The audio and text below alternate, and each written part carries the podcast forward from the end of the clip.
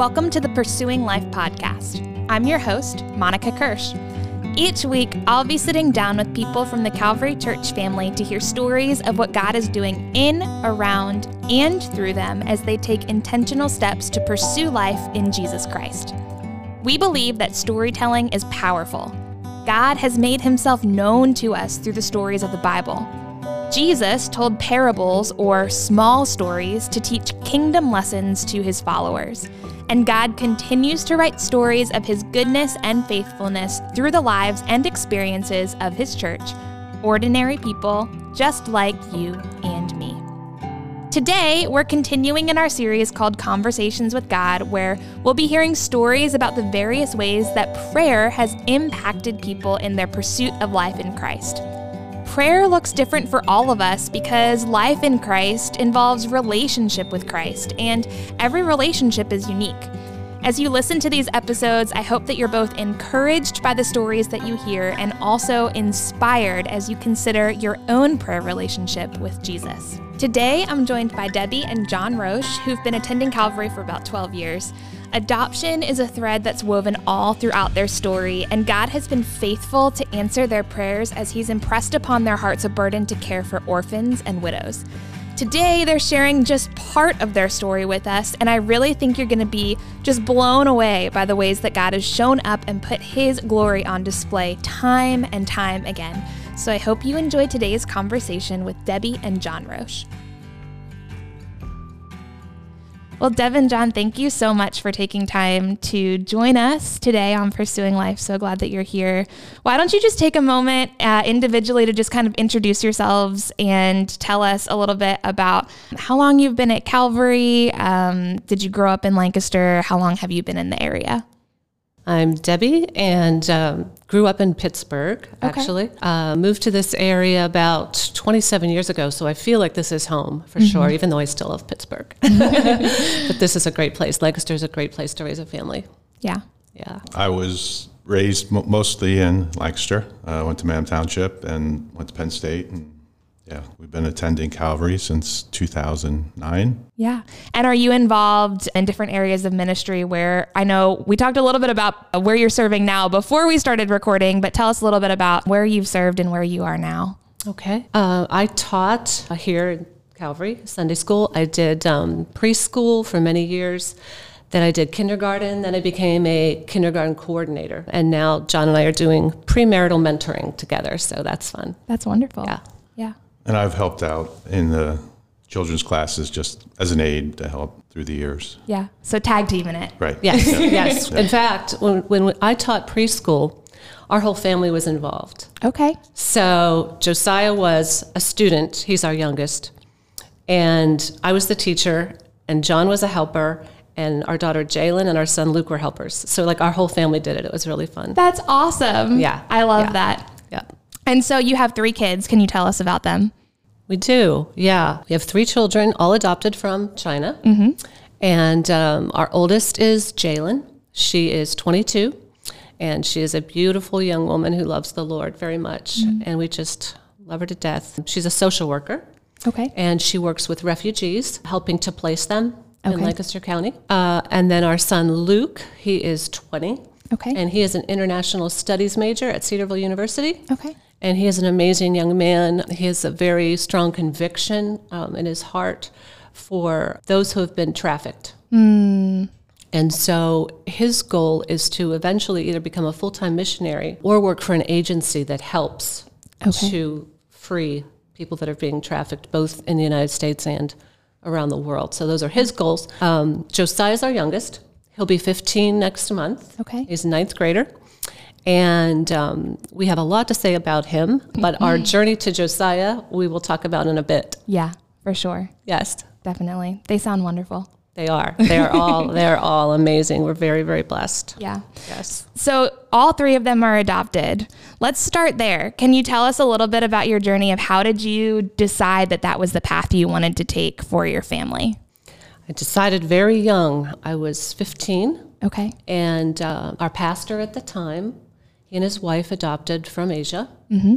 And the Lord immediately just, when I met their daughter, he just put on my heart, like, you need to help orphans. Our pastor shared with us that there were, at that time, and this is quite a while ago, over 4 million orphans in China alone. Wow.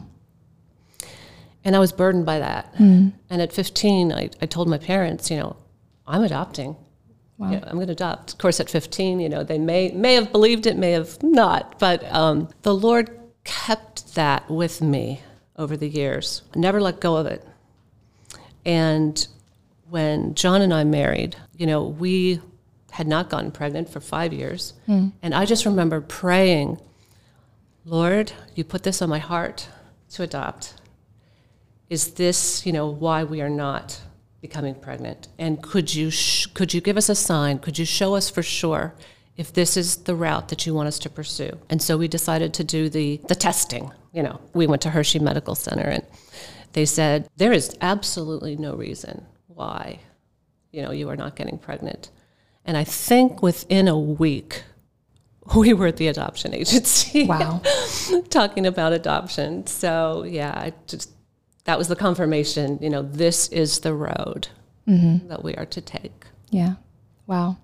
And so, John, had you had similar convictions, or how did you feel about that whole process? And what was your initial reaction to the thought of adoption? Yeah, so no, that was not uh, what the Lord had laid on my heart initially. It was kind of a surprise that she felt that way. We didn't talk about this before we got married, but People um, joke about that. Yeah. you didn't talk about that. but uh, you know, as, as we prayed through it as a couple, and and I, as I moved forward, the Lord just confirmed in many ways that this was the right path, and ever since doing it, I've never turned back, and you know, think think I did the wrong thing. So right, yeah, right, yeah.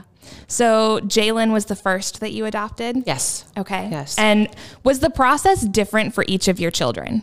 Yes. So, t- talk to me a little bit about that. When you finally took that first step, you said a week after that appointment at Hershey, you ended up at the adoption agency. What was that like? What kind of conversations were you having at that time? Well, I think that first visit really worked to confirm in John's heart as well that this is what he wanted because there was a, a woman there who had just gotten back from China and mm. she had her little daughter with her. Mm-hmm. And lo and behold, it was a woman that John knew. Oh my uh, goodness! Through his through his family, his dad worked with this woman. Mm-hmm. So that was amazing. And then John just, I think, fell in love with his her little girl immediately. So yeah, but the first first adoption was took about sixteen months. Okay, I suppose. Yeah.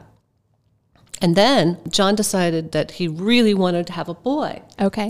And so we were doing the process again, and I don't know. I never saw myself as a boy mom. Okay. I was always the type that played with dolls and you know, never went outside and played. I just I just wasn't me. Played house all the time and but he said he really wanted a boy and I just prayed about it and prayed about it, you know, mm-hmm. that the Lord would change my heart. And sure enough he did. And I wanted a boy more than anything. Like mm-hmm. it just mm. totally changed my heart. Mm-hmm. And um, our adoption agency said, "Well, We've placed 6,000 girls. It might be harder to get a boy. Are you willing to wait? Mm. And we mm. said, absolutely. You know, however long it takes, mm-hmm. we're willing to wait. And she, she's like, well, it could be years. Wow. like, that's okay. We really want a boy. Yeah. And what? I think it took two months longer than Jalen. Wow. So you really didn't have to wait that long. Yeah. 18 months. Yeah. Yeah. So that was, that was pretty cool. And then there was well, before we get into the journey of Josiah, yeah, I'll let John share a little bit another journey that the Lord took us on before the journey to Josiah. Mm-hmm. That was pretty pretty remarkable. Yeah, tell me more. Yeah, so it was after adopting Luke, our second, that we still didn't feel like we were doing enough for orphans. We just mm. one of the the scriptures that we as a couple really held on to was James 127 talking about caring for orphans and widows and that you know the true religion is caring for orphans and widows and and it was really on our heart but we just felt even adopting just wasn't enough we thought that was where it was at but we adopted two and we felt there was still more. Yeah. I was Um, actually speaking. I worked for Bethany Christian Services. Okay. And I would go to churches and speak and promote adoption. Wow. But again, still, we felt like there's got to be something more we can do. Yeah. So as we prayed through it, we just felt, you know, maybe, you know, we're looking at how we could do more for orphans. Through the process, we heard about a, a Christian orphanage in China that was took uh, special needs children, Okay. Got them surgeries. They had a hospital there. They had a school. Wow. They took them out of the state-run orphanages in China, taught them the gospel. You know, it was just really doing a lot of good things. So we felt, you know, if we could support this, this this would be it. But how can we? You know, and we thought, you know, if we got rid of our mortgage, that's the only debt we had left. Maybe we could support this agency. And uh, so we we went on that journey, and it was hard because all our friends were saying, "You're crazy. You you can have a mortgage. It's no problem. That's that's normal." Even Um, our pastor at the time, Yeah. Wow. he said, you know, God doesn't expect you to like be completely debt free. Everybody has a mortgage, you know, and we were just getting a lot of pushback on the whole idea of going from, you know, a very nice home to what we could afford for cash. Right. Yeah. Yeah, so it was a difficult process, and um, you know, we're between what everybody was telling us, and it was hard, you know, to go from one standard to another. And along the way, we we got sidetracked. Okay. Satan dangled a carrot. that's what I, that's what I say. And it was a little like Adam and Eve because he dangled it in front of me first. Oh no. John was at a meeting one night and I was on the internet searching homes trying to find something we could buy for cash and of course this my dream home came up yeah. and not that it was more it would actually be a lateral move so we wouldn't be spending more but still we're not doing what the lord wanted us to do so, so we we we went well i told john about it when he got home and we're like yeah you know it can't hurt to just look Sure. yeah it That's how it always it hurts to look it hurts to look it's like going to look at a puppy you know what i mean yep. um, so we went and we fell in love so fast. Like we had just looked at the first floor of the house and we told the realtor we want to buy it. Like, of course, we eventually went upstairs, but we we were we were sold. Wow. First floor, you know, beautiful home in the woods, three and a half acres, just gorgeous, you know. And so we we did it. We Yeah, we bought it. And then what happened? How did that work out? well, the Lord Lord stayed on us and sent the plagues to, Oh, to, no. to kind of tell us that this is not where He wants us. So right off the bat, we read red water out of nowhere, uh, and it was very unusual because the the guy that sold us the house was a builder. It was his home, Mm-hmm. and they lived there five years or whatever. And I talked to him. He said, "I never had any of those problems." But it, Lovely Christian couple, so you know we believed them. It wasn't like they were you know trying to pull something over on us. But Right. yeah, you know you know we think about the plagues and the Nile and the blood red water, and uh, lost a lot of laundry. I bet. Lost a lot of laundry. I still have pictures of my two little kids in the bathtub with red water. Wow. And this went on for a long time, didn't it? It, it, we, we got a specialist involved, and it took like six months, and about thirty thousand dollars later, Oh my word! we had this min, miniature treatment plant in our basement that took a lot of maintenance, a lot of work. Yeah, it was That's insane. crazy. yeah. In fact, it was so unusual. They said, you know, we're going to put your story in one of our publications because we've never had a situation like this. You know. Wow. And there were other. I mean, we'd be here a while if we told you everything, but there were other things that it it was so evident. Was From the get-go. Yeah, the Lord did not want us there. And, No. and we, you know, we were we were there for about a year, and we were like, okay, Lord, we, you know, we We, we get the idea. yeah, yeah. so we we uh, said, okay, whatever it's going to take, we're ready now. And um, so he contacted our realtor right away, and he said, you know, guys, you guys just bought this house. It's in the higher price range. This, this market's getting soft in that price range. You're not going to be able to sell it. It's going to take a while. You're going to lose some money. Middle of the woods, steep driveway. He was, he was like all these reasons Yeah. why, you know, it was not a the good water idea. system that we the had. water it's system. just all these things. Said I said, well, whatever it's going to take, this is what we're going to go. Yeah. And um, Lord ended up selling it within a week. We made money on the on the property um, within a year, and God's grace, provided. Yeah, He was very gracious for sure. even when we mess up. Absolutely. Yeah. So we ended up and ended up finding a, a place. Mm-hmm. Yep, found a place we could afford for cash Yep.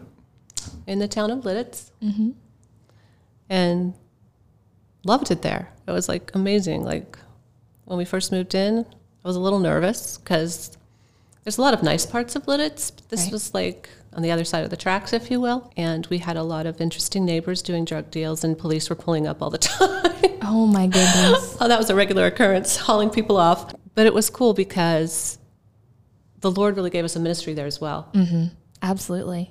and we ended up loving our kids love loved living there it was a really great experience and it also gave us an opportunity to help widows which is part of you know what we as a as a couple as a family we really believe that that is our goal our objective that's what the lord has shown us to do Yeah. james 127 and we have some really cool stories that's another podcast um, of how the lord enabled us to help widows single moms Yeah. um, divorced women with children, and, Wow. and so that was really cool too. So that was that was great Yeah. living there.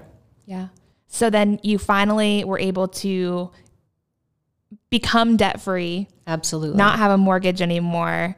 How did that then open up other doors for you as far as your heart for adoption? Yeah, we initially thought getting out of the mortgage, we'd use that money towards helping this orphanage in China. And, but the Lord took us on another detour. And, and so the day of the closing of this new house that we were getting out of debt, that morning, my boss called me in. I was the vice president of a, an engineering firm. Okay. And he explained he doesn't need me anymore. he, he's selling his business to another larger firm. They don't need a vice president. I was gone in two weeks. Yes, it- so it was kind of good and bad news. I mean, we we didn't have a mortgage, so and we had money in the bank, so it was Right. a good position, good timing, but still a very s- surprise to me. Right. Um, I went to pick him up at work to take him to the closing. And the first thing he told me was, I don't have a job. Oh um, and my first thought was, and I know this was from the Lord, you know, you've always talked about starting your own business. Mm-hmm. Maybe this is the time. Mm-hmm. So, because the, the people we were buying this house from in Lititz, mm-hmm. he had a business there Okay. because we have a carriage house behind mm-hmm. our house mm-hmm. and he had like a whole business there and he was closing his business. So i said you know hey you know we have that whole carriage house we can use for your business even though my initial plans were to use it for homeschooling. It was going to be a great homeschool but so we got to the closing and the couple said in the middle of the closing they said you know we really have a lot of like equipment and desks and phones and printers and things like that. We really don't feel like moving them all because we're closing the business. How would you guys feel like if we left all that? I said, well, that would be really perfect because on the way here we decided to start our own business. On the way there. on the way there, we just decided. So the Lord provided again. Yeah. yeah. And, and I think he he knew me, so I'm I'm an engineer, so I'm very, you know, risk averse. So I, I don't like to take risks, but Right. I didn't have a choice. Right. This is right before me, and yeah, and he, from day one, he gave me more business than I could handle. Oh my goodness. In just a few months, I had eight, ten employees, and We never Lot work. advertised. yeah, We've never advertised in 14 years. wow. The Lord just keeps providing. yep. Yes. It's incredible. Yeah. So what what that went into was then we started using we started a, a company called Vision Engineering. The vision was for meeting orphans and widows' needs, and Wow. um, so we were using the profits of the business to help both uh, Philip Hayden Foundation, which was the organization in China, and even just couples around us that were couples that maybe wanted to adopt it and have funds, that kind of thing. So Yeah. we really used something that we had no idea Right. where that went, and Right. the Lord provided way more than we ever thought. Yeah. So it started with one prayer of, Lord, we really feel like adoption is something that you've put on our hearts. How can we do more? And ended up on this whole journey that led you to an unexpected place of starting your own business that could support that. That's amazing. Yeah. Yeah. Wow. So at this point, did you know that you were going to be adopting a third, or did that come afterwards? No, we, we knew we were adopting a third. And I had always wanted to adopt a special needs child as well. Okay. John had real concerns about that, and understandably so, because I have a lot of medical problems myself. Okay. And so he was like, I don't know that that's the best idea. You know, I think two's probably enough. And I think, you know, special needs might just be more than you can handle. Right. So I said, well, what if we just go like minor special needs, mm-hmm. you know, cleft lip, something like that? And he was like, okay, you know, we could probably do that. So the agency sent us literally, it was this 10 page document with like every special medical need you could imagine on it. And we just sat there for hours going through, okay, can we handle this? Can we, you know, and you check off what you're able to handle. That sounds daunting. Yeah, yeah, it was because a lot of the diseases. I mean, we're like, what is that? Right. Looking them up. Oh, okay. Um, so we did that, and um, we told them that we were looking for a child no older than 16 months, Okay. And these are the needs that we are willing to um, accept. Mm-hmm. So China was really slow at that point. So like we had already waited three years, mm-hmm. much longer than the other two, and usually special needs you actually get quicker. Right. So this was unusual. We were waiting three years.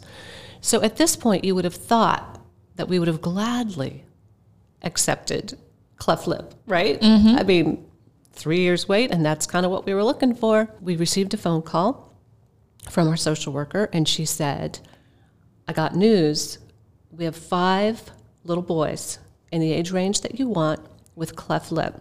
Hmm. They will be able to be matched tomorrow. Okay. I said, okay. Hung up with her. I went to John's office and told him about it. I said, I just don't think one of these is the one. It was just something that I felt the Lord was saying, no, this mm-hmm. isn't this isn't the one. Mm-hmm. So we talked about it and agreed this we weren't going to do this, you know. But then there's always that what if? Right. you know, what if? So, of course, we prayed about it. Mm-hmm. And the next day, the social worker called and she said, I can't explain what has happened. This has never happened before. And we will hear this again in our story. this was a common thing, very common statement. This has never happened before. I can't explain it. She said, Those five boys, they don't exist anymore. Oh my goodness. they were just gone yeah. gone from the system. And I was just so relieved, and I just felt like that was an answer from the Lord. Okay, that wasn't our that wasn't our son mm-hmm. in that group. Mm-hmm.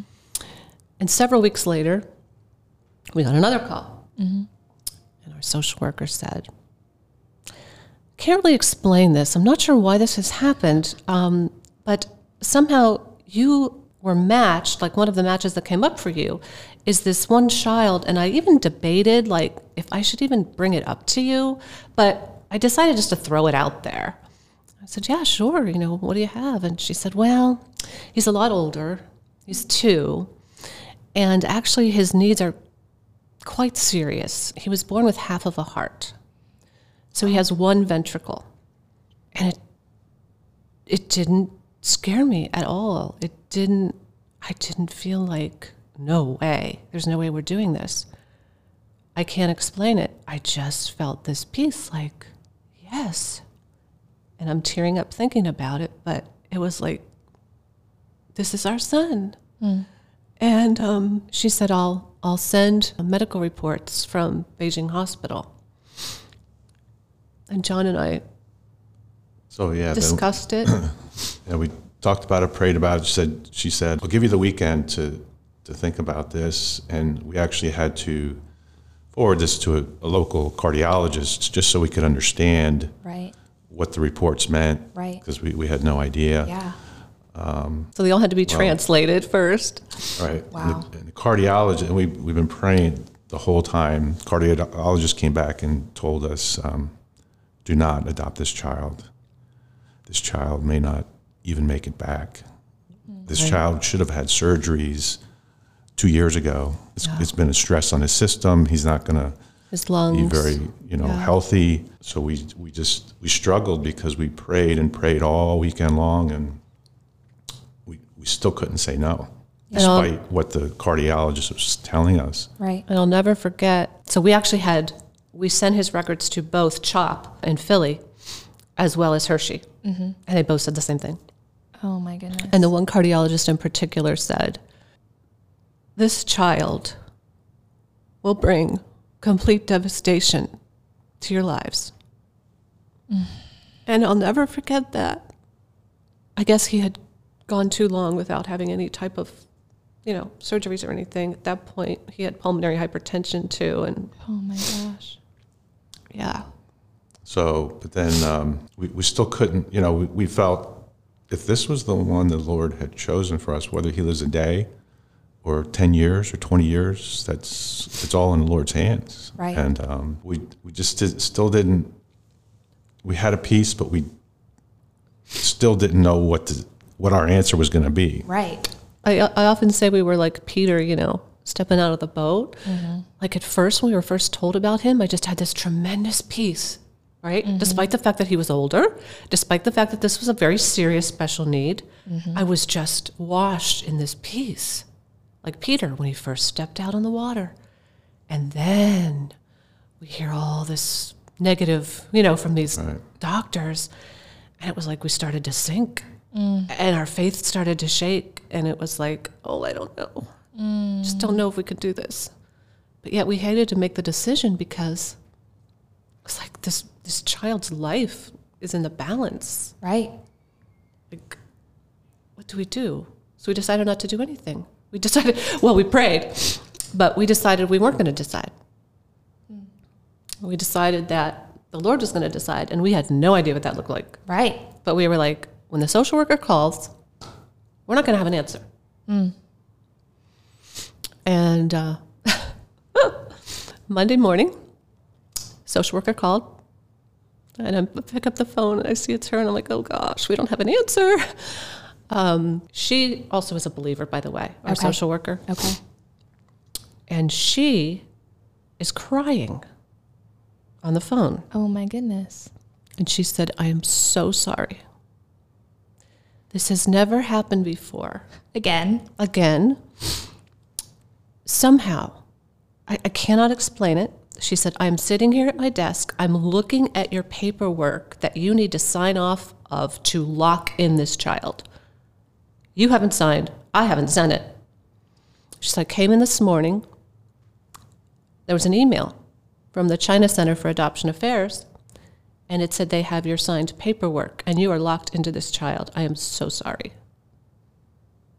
Unbelievable. I was like, I started crying, and I'm like, oh, that's wonderful. You're like, God showed up. he did. He did. wow. But the amazing thing is, you know, I just I think about the faith of believers, and I that I've told this story to, and many of them, and it's it's discouraging to me because I really believe that God is still in the miracle business. Mm-hmm. And yet, so often I will tell this story, and people will say, "Well, that doesn't make sense. How how could that happen? If she had the paperwork on her desk, like even believers, it's like, no, no, no, it's a miracle." Yeah. You know, Yeah. he still is doing miracles. Yeah. God is the same yesterday, today, and forever. He's still one who works miracles. That's right. That's Wow. right. So we were locked in. And we wanted to be locked in because we really felt like that's what the Lord had for us. And we decided that I actually had a list of 25 boys' names Okay. that I had narrowed it down to. and uh, I decided I was going to go over to the computer and type them in and see what they meant. Yeah. So the first name on my list was Josiah. So I'm like, okay, type in Josiah. Healed by God. Wow. I didn't type in the rest. Didn't even was it. consider the other 24. Yeah. That was it. That was it. So we went to China. We took our other two kids along. That's Thought wonderful. that would be cool. Yeah. Yeah. yeah. And um, we got to the orphanage.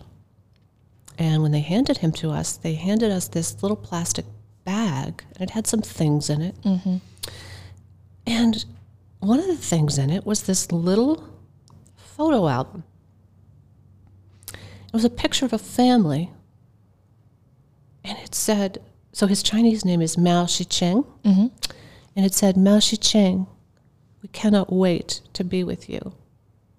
I showed it to John. And as we're looking at this, the orphanage director comes over and rips it out of our hands. Oh my. And we're like, okay, what? What what's going on here? You know? So we talked to our facilitator and she kind of just brushed it under the carpet. You know, oh no, no, I don't know, it's it's fine. After a couple of days in China, I said to John, we have got to get to the bottom of this. Something's something's going on here. Yeah. And so we really pressed our facilitator. And she said, This has never happened before.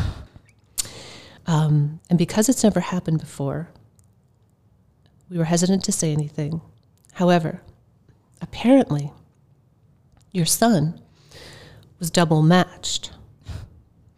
And so he was matched with both families at the same time, but when they realized the mistake, they said, We have to look and see whose signed paperwork got here first. And it was ours, even though we never signed it. Oh my gosh. Yeah, Unbelievable. unbelievable. So Josiah was meant to be with us, not that other family. Wow. So that was that was that was really cool and exciting. And I remember saying to John though, just to backtrack a bit, I, I remember saying to him when we decided we were going to adopt Josiah, I said, Well, he needs to be seen by a cardiologist as soon as we get home. Right. Like we had him literally, we came home and the next morning he was being seen. Mm-hmm. And I said to John, Who are we going to use? And he said, We're going to use the one that said he'll bring complete devastation to our lives. Wow. Why did you say that? Why was that your first reaction? And John is tearing up now. I, I just, yeah, I just felt we, the Lord could use that to show her that He won't bring devastation to us. and indeed, it did show her. And she has worked with a lot of couples who have adopted. Mm-hmm. And she said, I will never again say, because she saw, you know, what had happened and how the Lord had worked. And what's really cool is she opened a new practice several years later. I think Josiah was eight, maybe. Um, and she asked me, this is a, an Indian woman Okay. who does not believe in God. She asked me to come to her office and to pray with her and her employees for their new office. And so we went. Josiah put on his suit. He was very into suits at that time. Oh he wanted to be very dressed up because he and this doctor got to be very close. How sweet. He had a suit on and he had a little stethoscope around his neck that he was given in the hospital after one of his surgeries. One of the nurses just loved him and she gave him his st- the stethoscope. So he's wearing his suit, he's got the stethoscope around his neck, and he's carrying a bouquet of flowers Oh my goodness. for this cardiologist. Oh, how precious. She she just adored him. But we went in and the two of us, we were standing in a circle with all of her employees. We were all holding hands and we prayed wow. for her new practice. Wow. So that's been really cool too. Like, yeah, I didn't want to use that cardiologist, obviously, but John thought we should. Yeah. And to see the puzzle pieces kind of put Yes. together and the way that the Lord has woven his grace and goodness through Josiah's story mm. is unbelievable. Yes, and uh, Josiah has a deep love for God, and he's he was very, very spiritually deep hmm. at a very young age. Mm-hmm. At four years old, we were driving in the car, and he was back in his car seat, and he said, "You know, Mom." Life is like this story, this piece of paper that this story is written on. And he said, You know, God, he's like the pencil, but you know, Satan, he's the eraser Wow. at four years old. And he is just deeply, deeply spiritual. Mm-hmm. And he, his plans are to either be a doctor mm-hmm. Because of everything he's been through, Although recently he's been thinking about being a different kind of heart doctor. He's been thinking about being a pastor. Wow. And what's really cool is he was baptized this summer. Mm-hmm. And um, after he gave his testimony, a woman who we had never seen before came up to him and said, You are going to be a pastor. Wow. And that really, that really hit him, I think. Mm. And so he's been very focused. He feels like, you know, that was a sign from the Lord. So wow. he's thinking maybe more along those lines. We'll see. We'll see. But what I think is cool is that, you know, he didn't bring complete devastation and he the Lord is going to use him in big and mighty ways and I know already has. I've talked to many people whose lives that Josiah has affected just because of he's Josiah. He's mm. special. And it's just really neat how, you know, Satan would have had us say no. Right. But right. but God had other plans. Yeah as I'm listening to your story, I'm hearing, you know, God showed up over and over and over again for both of you in very big and obvious ways as you prayed for his guidance.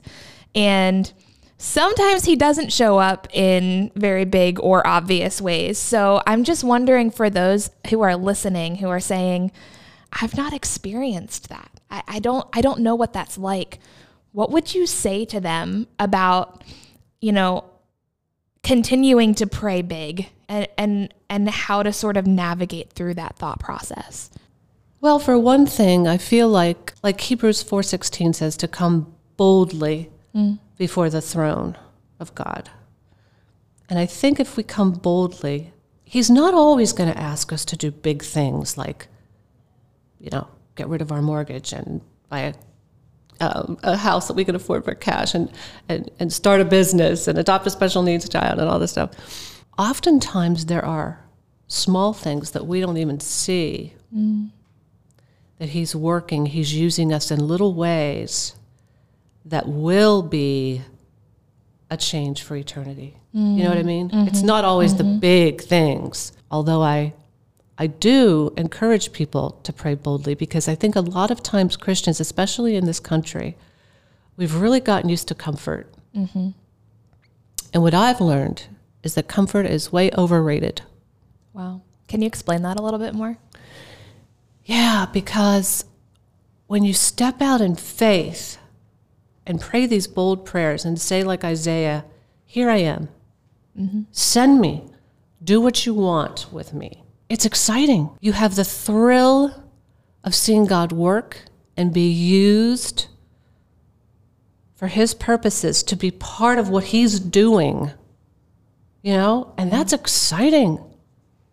That is really a thrilling thing. It is. And and I mean the Christian life never meant to be a, a life of comfort. It just wasn't. Mm-hmm.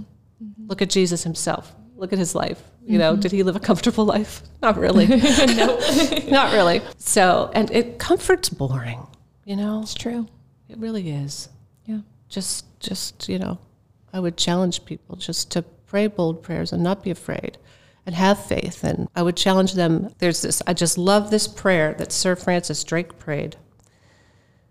He says, "Disturb us, Lord, when we are too well pleased with ourselves." when our dreams have come true because we dreamed too little, when we arrived safely because we sailed too close to the shore. Disturb us, Lord, to dare more boldly, to venture on wider seas where storms will show your mastery, where losing sight of land, we shall find the stars. Yeah. That is beautiful. John, anything that you would add to that? Yeah, so I would say that I think prayer is essential in our walk of faith. The faith, as Hebrews tells us, is our conviction of things not seen. Mm. And since we are a lot of times dealing with unseen things, right. we need prayer. We need that connection to God because He sees all things, He knows all things. And, and that's when our convictions are strengthened. You know, and confirmed. And we're able to continue in those convictions when things get tough or when, you know, the world is telling us, don't do that. Yeah. That's crazy. Yeah. um, we need that connection to God. We need we need the prayer. We need those times with Him that that really goes beyond what we can see. You know, because a lot of a lot of the things that we've experienced in our uh, lives are th- the the more important things are the things that are not seen. And and and there's a faith that that saves us, and that's essential and important. But there's a faith that continues beyond that, and and you know it grows us Yeah. um, closer to Him, and that's the faith that we experience through prayer and through stepping out in faith. Yeah. Yeah. What would you say is a good place to start for somebody who says, you know, I don't feel like I have had the courage to pray prayers as bold as I would like to? What's a good stepping stone for them? I feel like too, like the closer you get, the more intimate relationship you develop with the Lord. Sure. the more time you spend with him and and not just always talking but listening mm-hmm. because i think often in our prayer time we just you know run through the list mm-hmm. of the things that you know we want him to help us with and then amen and we go to the next thing Right. but just to sit quietly and listen for what the lord might want to tell you mm-hmm. you know i think is is big Yeah. is important. Yeah. So maybe if we don't know what to say, Yeah. just sit and allow ourselves to be in silence and not distracted by all the Yeah. different things that are vying for our attention. and I know that's hard. It's very hard. Very hard today Yeah. to do that. Yeah. Definitely. The closer we get to him, the more we'll hear his voice. Yeah. Yeah. Wow. That's great advice. Thank you for that. Mm-hmm. Well, thank you guys for being willing to share your story. I am encouraged by the ways that God has continued to provide for your family. And it encourages me that, as you said, He is still in the business of doing miracles and He is still answering and showing up and providing. And that is an encouragement for me personally. So thank you. Um, the last question I want to ask you is why is prayer important to pursuing life in Christ? Oh my, I mean, how can we live without it? I mean, my goodness. This is uh, not an easy world that we live in. And how can we do anything if we're not connected to God on not just a daily basis, but throughout the day, every moment? I mean, I know even for myself with my medical issues, you know, mm-hmm. I have pain all the time. So, like, how would I even navigate day to day Right. if I couldn't constantly talk to him, mm-hmm. you know, just to get through each and every moment? But he's just, I I constantly talk to him all day long. To pursue Christ is to be in an intimate relationship with him, you know, and for him to be your best friend. And I don't know, like, how could you even have a best friend? Think about your friends you have now, right? Mm-hmm. Like if you never talk to them, hardly ever, or just occasionally maybe you called them when you needed something. Yeah. That doesn't develop the type of relationship that we really need to have fruitful lives Right. as Christians. Right. And I, I think you know prayer helps us to live out the faith that we have, the, the faith that Habakkuk and, and Romans and Galatians and Hebrews all tell us that the just shall live by faith. Mm. So how can we live by faith without connecting to God and, and abiding in Him? And you know, yeah, it's just part of faith Yeah. is connecting with God. Yeah. Yeah. Absolutely. Well, thank you both for, like I said, taking the time to do this. Really appreciate you sharing your story and allowing God to be glorified through your lives. Welcome. Thank you. I Sure. appreciate the opportunity. I'm so incredibly grateful for Debbie and John's willingness to share their story and for the reminder that God is still working. He's still providing, He's still in the business of working miracles, and He listens and cares about both the big things and the small details of our lives. I hope you continue to be encouraged and inspired as you listen to the different ways that prayer and conversation and connection with God have impacted different people as they pursue life in Christ. Don't forget to subscribe so that you don't miss any upcoming episodes, and consider sharing our podcast with those in your life who you think could also be encouraged by the work that God is doing right now. We'll meet you back here next Monday as we're joined by Valerie Stoltzfus, but until then, have a great week.